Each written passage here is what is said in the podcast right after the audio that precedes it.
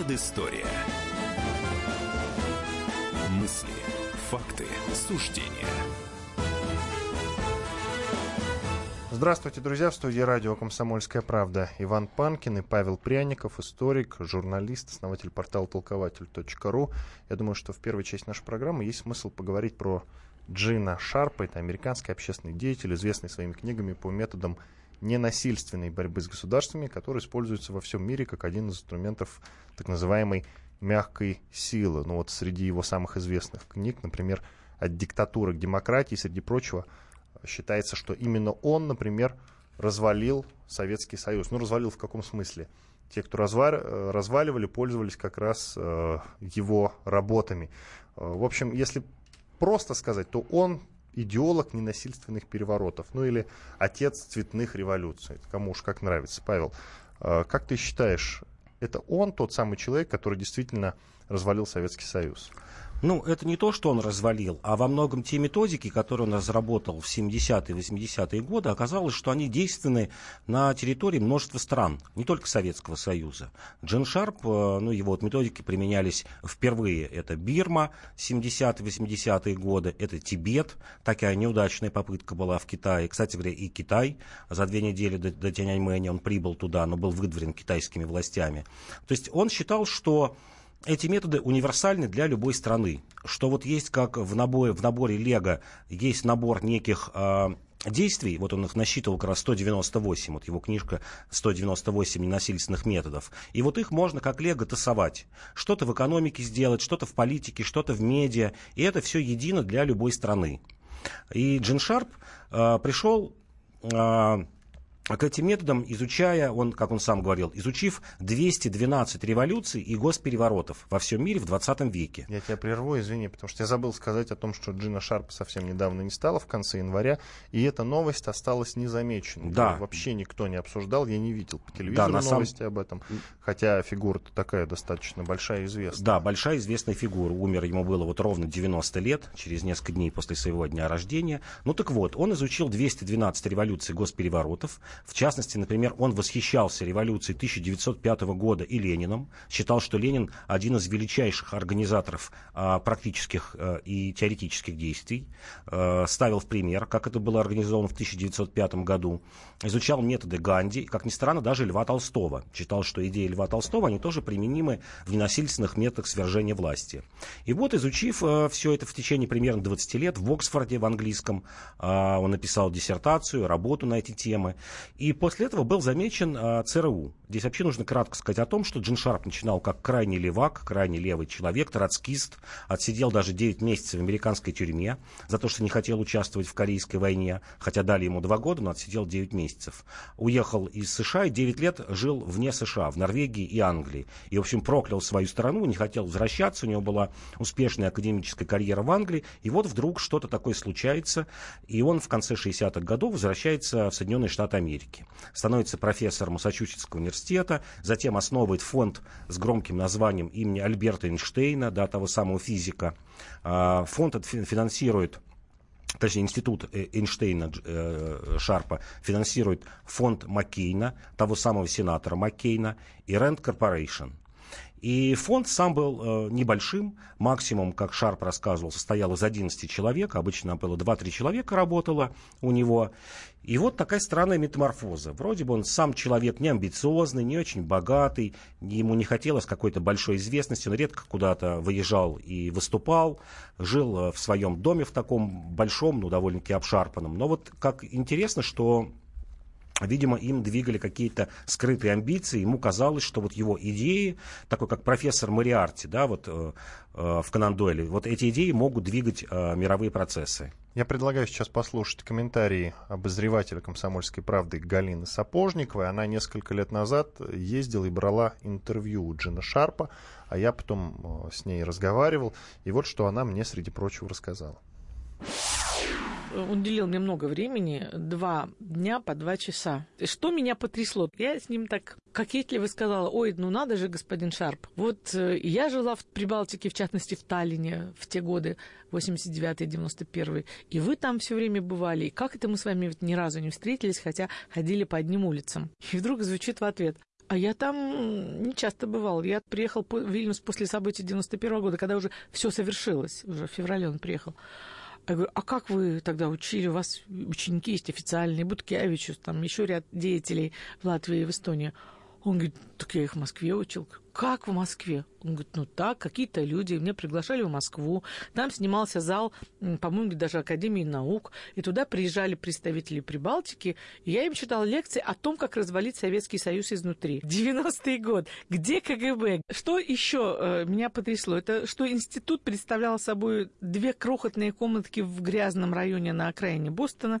Комнатки абсолютно заваленные бумагами, книжками. И в котором было, кроме самого Шарпа, еще две сотрудницы, типа секретарш. То есть вот весь этот хваленый институт Альберта Эйнштейна представляет собой вот такой вот, ну, шарашкину какую-то контору, и, конечно, видеть в нем подразделение ЦРУ, которое кроит планы по переустройству мира, это было бы ошибочно. Как и то, что Джин Шарп, вот издалека он представляется вот таким монстром, который способен был, который развалил Советский Союз. Он дол- долго хохотал. Он в данный момент немощный старик, довольно бедное производит впечатление этот институт и думаю, он говорит, что никаких денег он не заработал, только один раз его теорию там воспользовались в каком-то институте, заплатили ему часть гранта, и это были какие-то копейки. Еще одно из открытий. Он говорил, что делать революцию и формулировать принципы революции его научил Махатма Ганди и опыт русской революции, который он изучал очень внимательно, и труды Толстого. И что русские, как никто другой, умеют делать революции. В некоторых интервью он говорит, что Прибалтика моих рук дело, потому что у него там любимые ученики. С другой стороны, он говорит, ну вот себе представьте, вот я нищий, старый, этот, пожилой э, человек, мог ли я все это сделать. Все это сделали сами. И в какой-то из брошюр я у него все-таки нашла рекламный текст о том, что вот э, книги Джина Шарпа, с помощью которых делали события там, там, там, там, в России, в Прибалтике и так далее. То есть он все-таки этим гордится. То есть, э, с одной стороны, он делает вид, что он случайный такой путник в этом процессе. С другой стороны, он, в общем, не избегает возможности этим похвастаться. Политический обозреватель «Комсомольской правды» Галина Сапожникова. Несколько лет назад она брала у Джина Шарпа интервью. Ну и я не так давно, может, год-полтора с ней общался как раз. Это фрагмент нашего с ней разговора, поэтому не обращайте внимания. Она где-то в середине сказала, в данный момент Джин Шарп немощный старик. Это было вот как раз наш не разговор год-полтора назад. Павел, э, продолжай. Мы, по-моему, остановились на том, что он вернулся в США да, какую деятельность он вел, как вот он создал свой институт Эйнштейна и чем конкретно он занимался? Ну вот он занимался действительно систематизацией а, протестных движений и созданием универсальных методик, которые подошли бы для любой страны. Вот Галина Сапожникова говорила, что в Москву приезжал, действительно так и было, я даже точную дату нашел, посмотрел, это 21-23 ноября 1989 года. Вот три дня провел Шарп, действительно давал консультации будущим лидерам демократической России, а, там движение Гайдара и, и тому подобное. Это, называлось Демократической Россией, так и называлось, да, движение. Прибалтика это 90-91 год. А, деньги у него были. Например, он сам признавался в одном из интервью, что а, в первой цветной революции на Украине 2004 год он послал лично свои 6 тысяч долларов участникам а, этой революции на то, чтобы они купили там какие-то книжки, еще что-то. Ну, то есть бедный человек не будет посылать, э, старый человек, на тот момент ему уже было около 80 лет, не будет посылать 6 тысяч долларов э, просто так каким-то незнакомым людям. Ну и прямо скажем, э, не было никакой диктатуры на Украине в 2004 году. И вот, начиная в 85 году, он пишет книгу «Как сделать, сделать Европу непобедимой». И вот с 85 года эти методики пошли в жизнь. А, он уже пожилой человек, напомню, родился в 28 году, ему вот уже около 70 лет. А, и вот эти методики сыграли свою роль и в Югославии, и в Грузии цветные революции, и на Украине, и цветные революции в Тунисе и так далее. Он причастен к развалу Советского Союза, как ты считаешь? Его идеи причастны, да. Его идеями воспользовались э, люди и в Прибалтике, и в Москве. И, в общем, эти идеи, как, показали, как показала жизнь, сработали. Иван Панкин, Павел Пряников, историк, журналист, основатель портала толкователь.ру. Мы говорили про Джина Шарпа, американского общественного деятеля, известного своими книгами по методам ненасильственной борьбы. Мы сейчас прервемся на две минуты, после этого продолжим. Оставайтесь с нами.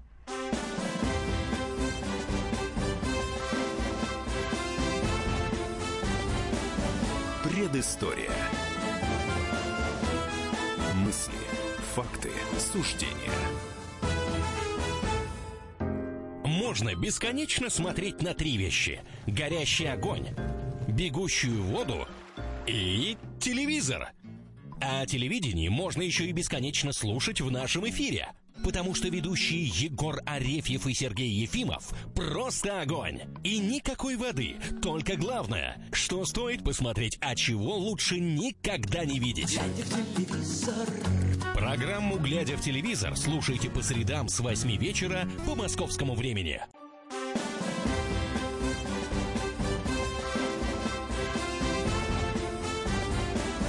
Предыстория. Мысли, факты, суждения.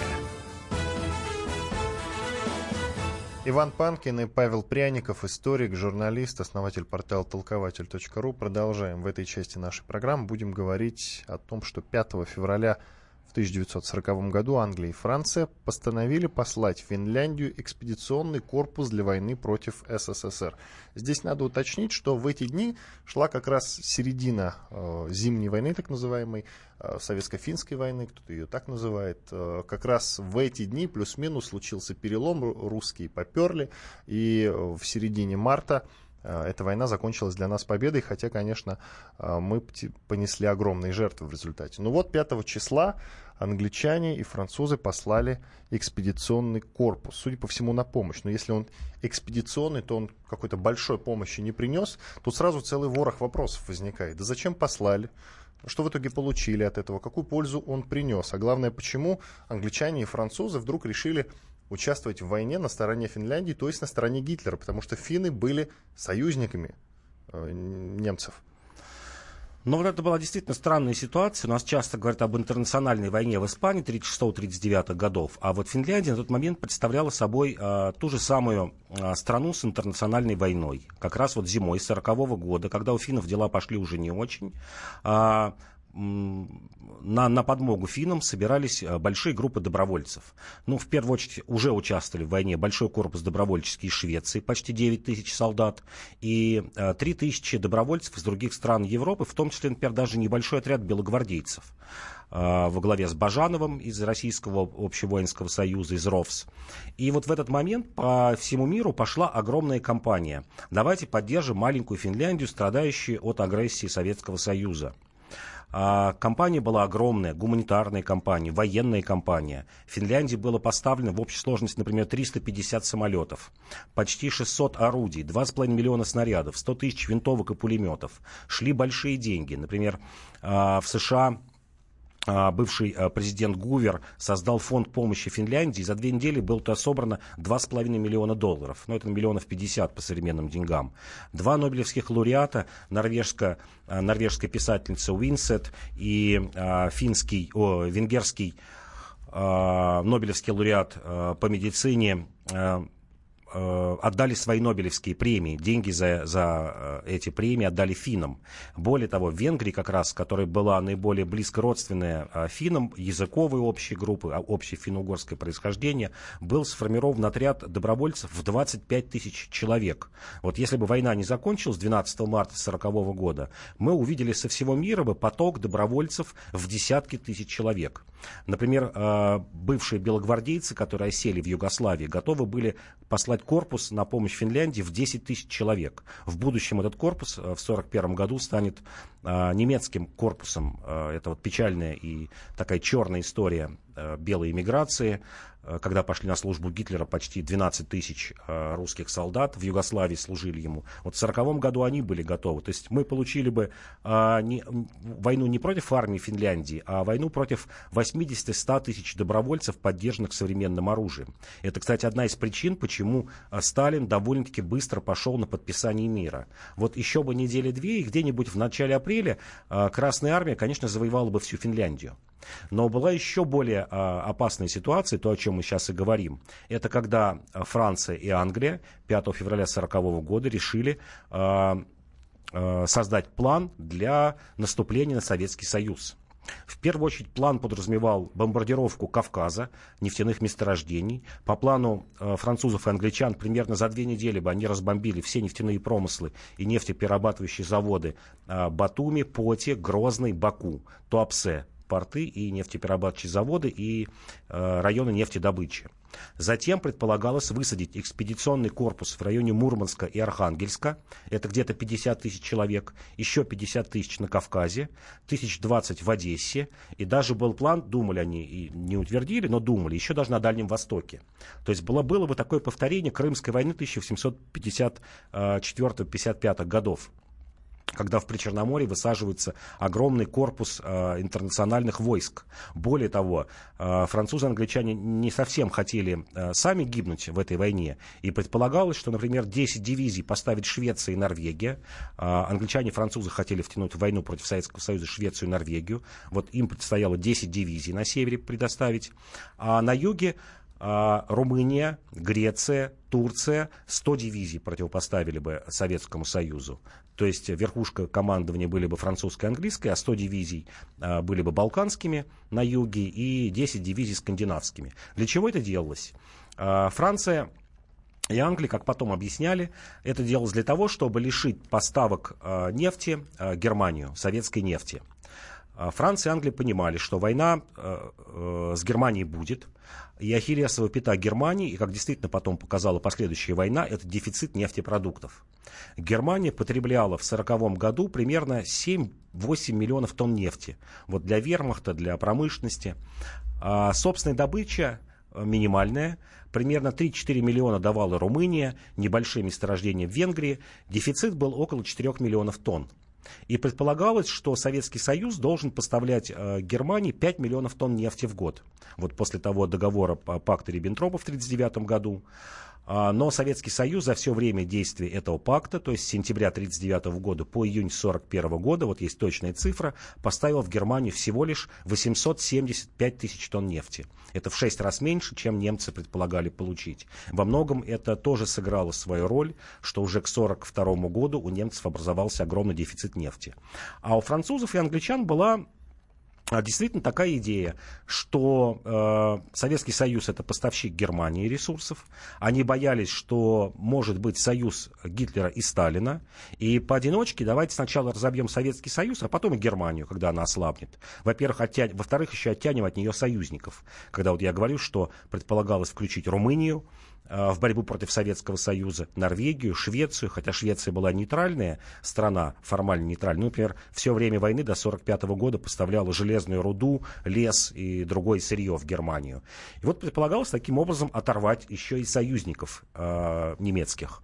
Румыния, возможно, потом Венгрия, Греция, ну, хотя она не была союзником, но тем не менее вошла в орбиту немецкую. Но этого не случилось. Не случилось в том числе и благодаря тому, что немцы нанесли упреждающий удар по Франции. Май-июнь 1940 года. Англичане и французы долго оттягивали момент войны с Советским Союзом. Сначала эта война должна была начаться в апреле, потом перенесли на май, потом перенесли на август. Но и в конце концов все благоприятно сложилось для Советского Союза. Нам пишут, Получается, Гитлер спас нас от американцев? Вот это новость. Ну, Есть Амери... что ответить? Нет, американцы тут ни при чем. 39-40 год американцы живут сами по себе. Нет еще Перл-Харбор нападения. Они, у, у них э, никаких мыслей нет насчет Европы. Они еще прекрасно торгуют с Германией, торгуют с Советским Союзом, с Англией. Еще э, немецкие войска не вошли во Францию. Немецкие, круп, э, фран, американские крупные промышленные фирмы в прямом смысле слова наживаются на этой войне. Э, продают, еще раз повторю, и немцам, и участвуют в их производстве. Форд до самого начала войны, например, своими а, патентами, поставками участвовал а, в немецкой экономике. К слову, тот самый президент Гувер, которого ты упомянул, речь идет не о главе а, ФБР, да. Да, а именно о президенте Бывший Гувере, президент, Герберт да. Гувер. Да. да, так вот, он выступал за невмешательство американцев во Вторую мировую войну и говорил о том, что Европу надо предоставить Гитлеру. Ты знаешь что-нибудь об этом? Да, примерно такие мысли были, действительно. Я вот э, приводил примеры, повторю их. Например, в 1939 году 93% американцев, это общественные опросы, а, не хотели участвовать, считали, что США не, должен, не должна участвовать в войне в Европе. И план был примерно такой, как в Первой мировой войне, когда американцы вступили в войну весной 17 года, когда уже все было, в общем-то, почти все ясно. А активные э, действия американцев э, на фронтах европейских начались вообще только осенью 17 года, за, за, за, за год до окончания войны. И если бы японцы не напали э, на Перл-Харбор в декабре 1941 года, то я думаю, что э, мы бы увидели участие э, США в этой войне где-нибудь так году вот в 45-м в начале, за несколько месяцев Не исключено, до падения что Германии. не на стороне союзников. Или просто бы дождались, когда добили бы огромными Я к усилиями. тому, что, возможно, они на стороне Германии бы воевали, кстати. Ну, вполне, вполне, потому что у американцев была идея э, разрушения британской колониальной империи и воспользоваться этим поражением Англии для того, чтобы забрать вот эти вот сырьевые рынки. В первую очередь, конечно, рынки Персидского залива, которые были под англичанами, территории современной Саудовской Аравии, Ирака, Кувейта, Объединенных Арабских Эмиратов, все, что вот находилось под английским протекторатом. Итак, ты рассказал о резонах, которые были у англичан и французов, э, по которым они отправили, в общем-то, и из-за которых они отправили экспедиционный корпус в Финляндию. Но что в итоге-то поимели? А Какая итоге- выгода? Выгода какую получили? Какую Выгоды, не- получили? выгоды никакой не получили. Финляндия заключила мир с Советским Союзом 12 марта. Отпала та самая причина, по которой Франция и Англия могли бы начать войну, и война не началась. И те самые десятки тысяч добровольцев, экспедиционный корпус не прибыли и не бомбили наши нефтепромыслы, и война началась только через год. Иван Панкин, Павел Пряников, историк, журналист, основатель портала толкователь.ру. Сейчас прервемся на 4 минуты после рекламы и хороших новостей продолжим.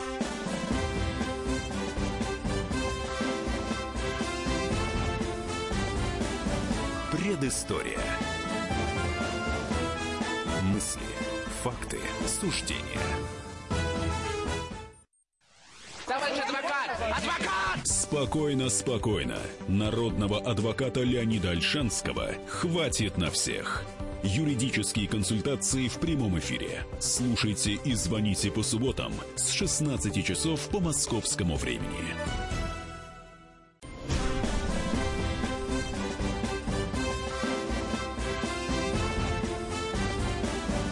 Предыстория.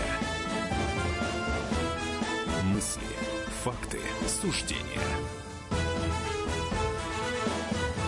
Иван Панкин, Павел Пряников, историк, журналист, основатель портала толкователь.ру. В этой части нашей программы будем говорить о, о том, что Сейм Польши запретил бандеровщину и снял с Польши же ответственность за Холокост. Произошло 26 или 27 января. 27 января весь мир вспоминал о жертвах Холокоста. В этот день, в 1945 году, Красная Армия, как известно, освободила концлагерь Освенцим на юге Польши, где в годы войны были убиты сотни тысяч евреев и славян. А всего пару суток спустя в польском Сенате, это верхняя палата парламента, приняли закон, который весьма неожиданно соединил Холокост и его организаторов. Сейм, это нижняя палата, одобрил инициативу днем ранее, 26 января. Отныне в Польше запрещено любое оправдание бандеровской идеологии. э, И против кого направлен этот закон, понятно, потому что в Киеве давно считают националисты Степана Бандеру героем и не спешат осуждать волынскую резню. Но там еще есть э, как бы несколько нюансов. Вот ты поподробнее, пожалуйста, Паша, сейчас об этих нюансах, принятых Сеймом, расскажи.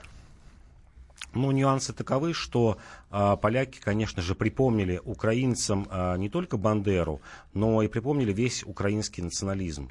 Потому что бандеровская идеология предполагает за собой а, идеологию так называемого интегрального национализма, а, который был придуман в 20-30-е годы. Это такой тотальный национализм, а, немножко не того типа, часто его называют фашизмом или фашизмом восточноевропейского образца, такого не бюргерский, а сельский фашизм.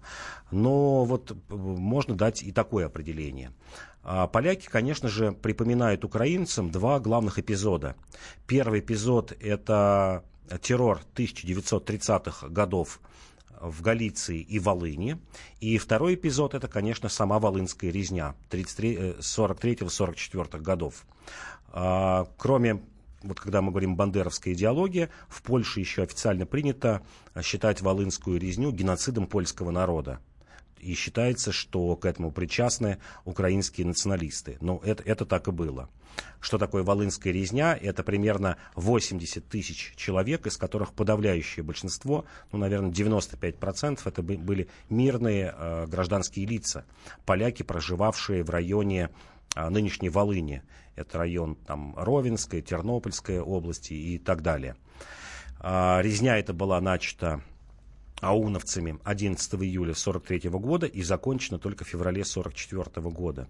И принимали э, участие в этом не только АУН, а на последнем этапе, зимой уже 44 года, принимала и дивизия СС «Галичина».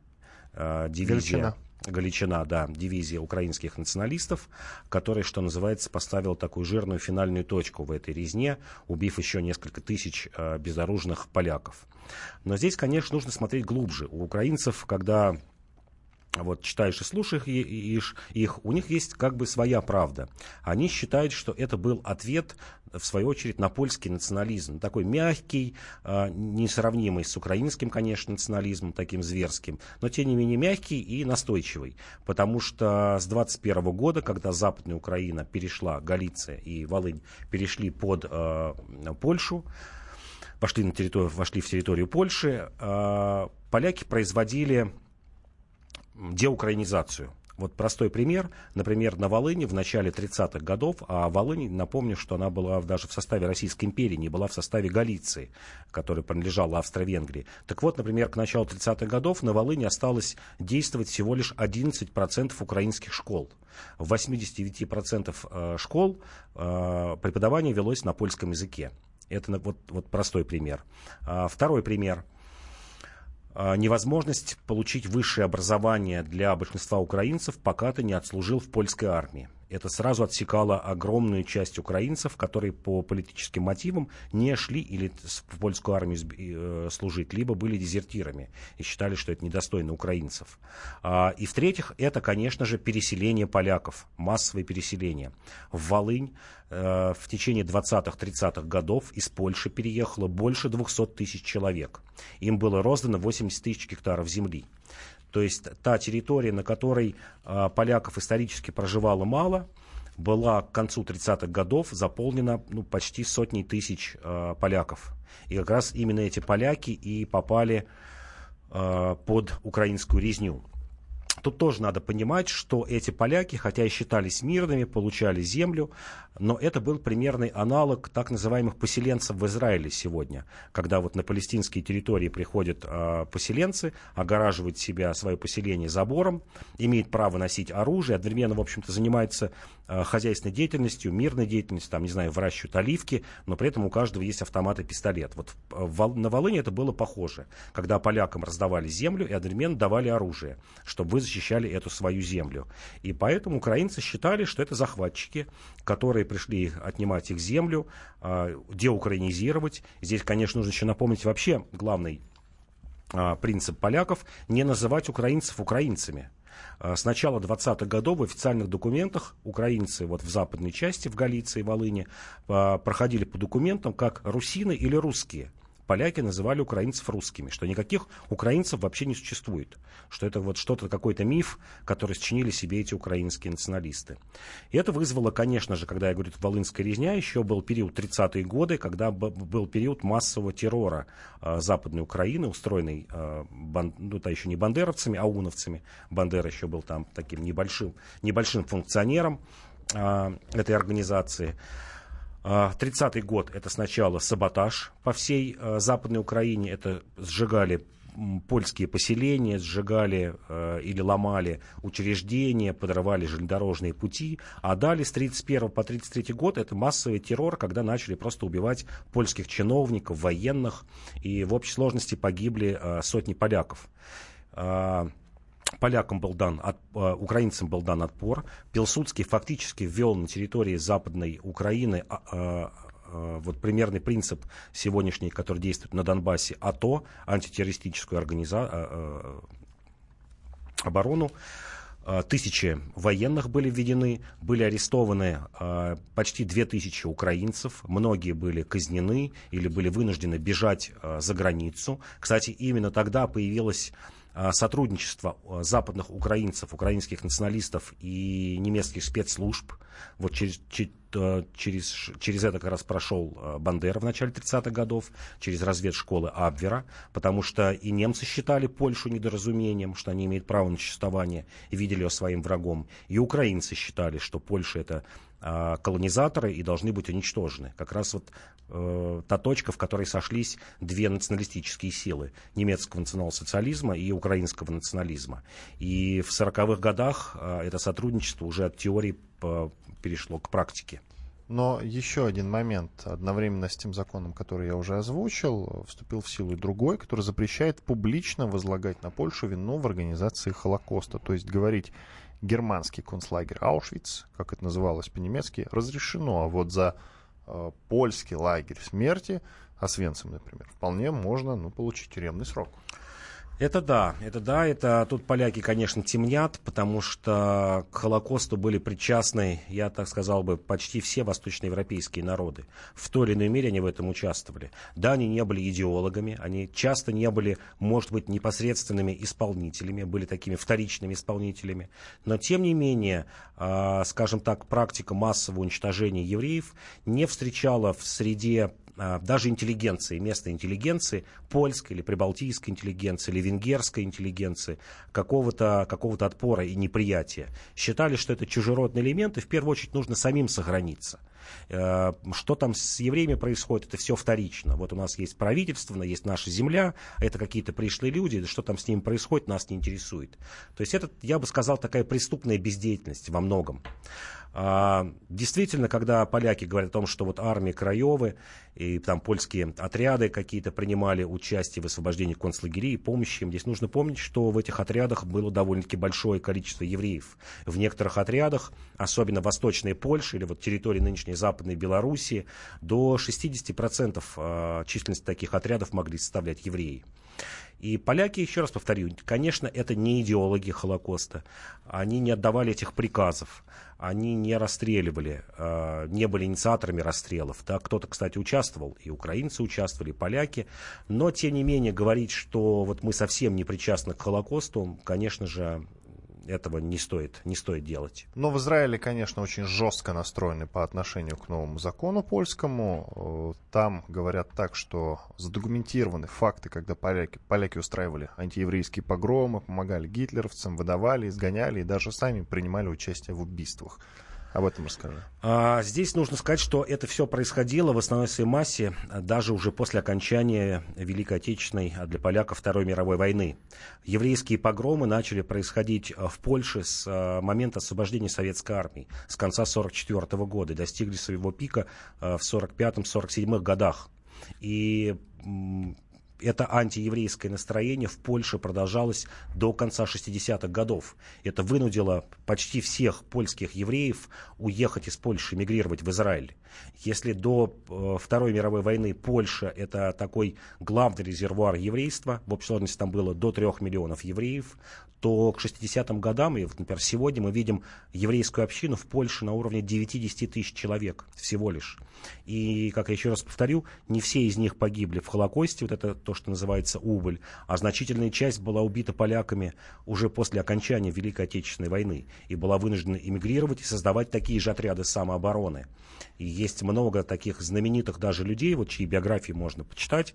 Э, знаменитый такой, я бы сказал, русско-польско-еврейский экономист Теодор Шанин. Именем его вот в Москве названо учебное заведение Шаненко а, который был партизаном в Западной Белоруссии, а, боролся против гитлеровцев, был польским гражданином как раз на этих территориях, которые входили в состав Польши, Белоруссии. Затем был вынужден эмигрировать в Израиль. Вот такой герой, партизан. После этого эмигрировал в Англию, а потом приехал, получается, таким кружным путем снова в Россию и основал здесь довольно-таки сильную, серьезную сельскохозяйственную такую политэкономическую школу. И вот если читать, много таких примеров можно встретить героического э, сопротивления а, евреев Польши и украинцам, и полякам, и немцам. Секунд 40 остается. Скажи, почему же попирается в Польше память советских солдат? А, я думаю, что поляки считают, что Советский Союз э, причастен к утрате им суверенитета в 1945 году, что вот тогда не дали им э, свободную волеизъявления для того, чтобы выбрать, как им жить дальше, и их судьбу определили Сталин, э, Черчилль и Рузвельт, и не дали им свободного выбора. Ну что ж, об этом обязательно подробнее поговорим в одной из следующих наших программ. Иван Панкин, Павел Пряников, историк, журналист, основатель портала толкователь.ру. Сейчас прервемся на пару минут, и после этого перерыва поговорим уже о пьянстве в СССР.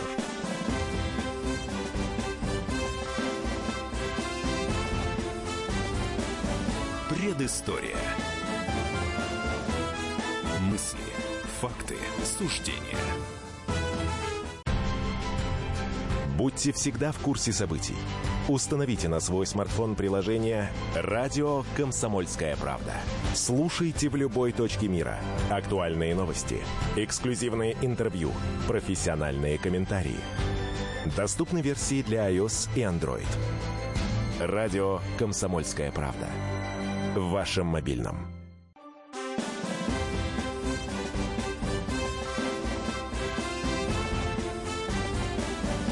Предыстория. Мысли, факты, суждения.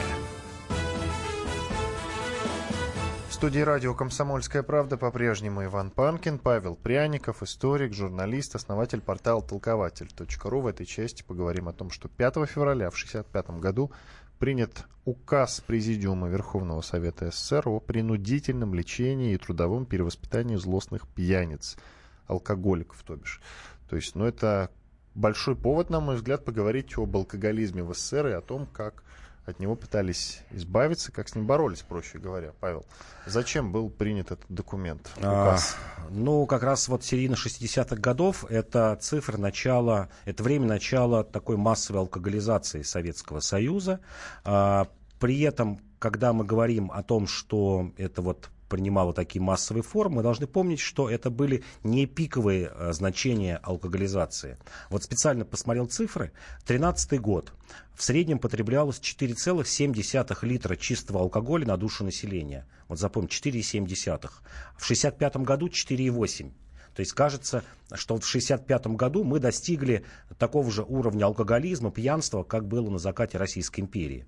Но здесь нужно помнить, что, вот еще раз повторю, на душу населения в 2013 году было гораздо больше детей, все же делится на, и на детей, и на стариков. В семьях было по 5 детей. В 65 году уже там 2-2,5 ребенка. Вот если брать потребление алкоголя на душу взрослого человека, то мы достигли уровня пьянства Российской империи 13 года только где-то ближе к середине 70-х годов, 74-75 год. Но, тем не менее, советская власть считала, что даже этот уровень, 4,7 литра алкоголя, это, это довольно-таки много. А, потому что это приводило к большому количеству смертей от алкоголизации. Вот простой пример. Среди мужчин смертность от, от, от алкогольных отравлений в начале 70-х годов составляла 1,9%, у женщин 0,9%. 27% убийств совершалось в состоянии алкогольного опьянения и 29% самоубийств. И считалось, что примерно около 70-80 тысяч смертей в Советском Союзе можно было бы избежать, если бы вот, а, скажем, взять эту алкоголизацию под контроль. Что под этим понималось? Вот когда мы говорим, что были введены ЛТП, иногда говорят о том, что это вот такая репрессивная мера. Это действительно была репрессивная мера, но касалась на небольшого числа людей. Советский Союз, в котором уже э, в середине 60-х годов было почти 250 миллионов человек, вот в ЛТП находилось максимальные уровни 70 тысяч человек в год. 70 на 250 миллионов. Если разделить на нынешнюю численность России в 146 миллионов, то значит это где-то 1040 было бы примерно в этих ЛТП. А большая часть, причем этого контингента довольно-таки быстро покидала эти заведения. Формально она могла находиться там, а, эти люди находиться от 6 месяцев до 2 лет на излечении. Но, как показывает практика, если читать отчеты прокуратуры, довольно-таки много родственников, адвокатов а, подавали апелляции в суды. Да, это так можно было делать. И значительная часть людей, помещенных в ЛТП, освобождалось по решению прокуратуры. Вот простые цифры, например, э, в 1972 году из 18 тысяч поданных жалоб на содержание в ЛТП, на помещение в ЛТП, почти полторы тысячи э, было удовлетворено, почти 10% людей были возвращены из ЛТП. Это раз. А второе, это, конечно, изменение структуры потребления алкогольных напитков. Это, я считаю, одна из главных заслуг э, советской власти. Потому что до э, начала 20-х годов, ну, до 2014 года, до того, как был принят сухой закон во время Первой мировой войны, основное потребление приходилось на водку. 90% это водка была. И вот к концу 70-х годов, несмотря на очень высокий уровень алкоголизации, э, цифры, вот я приводил пример, 65 год 4,8 литра на человека, пик это 84 год 10,8 литра. То есть повысилось в два с лишним раза. Почти 11 литров чистого алкоголя на душу населения. Кажется, огромная цифра, но здесь нужно понимать, что примерно 70% потребления а, было уже не водочным, а винным. Винное потребление. А, в СССР была еще при Сталине в 30-е годы была принята программа переводить а, советских людей с потребления водки на потребление вина. Во многом этому помешала Великая Отечественная война, потому что только а, к 40 году, например, к одному 40 году было заложено 425 тысяч гектаров виноградников. Война во многом уничтожила эти виноградники, потому что это Краснодарский край, Крым, юг Украины, Северный Кавказ. Но, тем не менее, к 60-м годам, а, к середине 60-х годов в России было засажено виноградниками для вина 1 миллион 100 тысяч гектаров. И СССР в конце 60-х годов выходит на четвертое место в мире по производству вина. Ну, вот это были, понятно, три страны первые, как сейчас. Испания, Италия, Франция, а СССР четвертое место. И цифры, конечно, поражали, еще раз говорю. Вот простой пример а, приведу, сколько производилось вина а, в конце 60-х годов. Это еще не, не совсем пик. Вина производилось 240 а, миллионов декалитров. Это умножить на 10, то есть 2 миллиарда 400 литров. Для сравнения, сейчас в России производится 38 миллионов. Вот тогда производилось 240, сейчас 38. То есть в 6 раз меньше сегодня производится вина. Это не считая шампанского, плодово-ягодных вин, вот этих дешевых вин, которые сегодня постоянно вспоминают, типа Барматухи, Санцедар, Портвейн 7, 3 семерки и так далее. Вот в 6 раз производилось больше вина. В Российской империи в 2013 году на пике производства вина производилось 30 миллионов декалитров. Вот сегодня 38, в 2013 году 30. То есть мы вот чуть-чуть только сегодня превысили уровень Российской империи по вину. И в 6 раз меньше вина производим, чем в Советском Союзе. Принятие этого указа как-то выровняло ситуацию, спасло ее? Во многом спасло, потому что начало 60-х годов это еще огромный разгул хулиганства. Вообще вот появляется статья, вот это понятие хулиганства, а, а, это есть и сегодня в СССР довольно-таки много было а, преступлений, которые совершали в состоянии алкогольного опьянения. Во многом удалось снизить а, количество вот этих мелких преступлений, которые связаны с алкоголизацией. Вот это, пожалуй, первая заслуга в ЛТП, в этом лечении. Не все туда попадали, но у алкоголика появлялся страх, что если я что-то сделаю не так, то меня могут поместить до двух лет в это заведение. То есть некий такой ограничитель, что называется профилактический в какой-то мере. Еще раз повторю, пик был 70 тысяч человек в год. Это не так много на 250, а в конце Советского Союза уже 280 миллионов человек. Сколько отрезляло многих людей, что вот он может попасть в это ЛТП, и провести фактически за решеткой в закрытом заведении до двух лет. Он, в 60, он указ действовал, начал действовать в 65 году, а когда? А закончил был э, в 1 июля 1994 года. Вот Ельцин отменил ЛТП. До 1 то, июля 1994 года. Ничего себе, понятно. Э, в студии радио «Комсомольская правда» были Иван Панкин, Павел Пряников, историк, журналист, основатель портала толкователь.ру. Мы говорили о принудительном лечении и трудовом перевоспитании злостных пьяниц.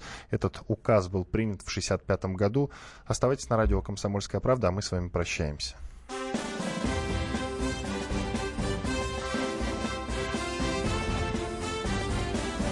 Предыстория. Мысли, факты, суждения. Мы его сделали Скорее качай мобильное приложение «Комсомольская правда» для iOS. Фото, видео, статьи и прямой радиоэфир. Крупнейший новостной сайт в вашем кармане. Доступны версии для iPhone и iPad.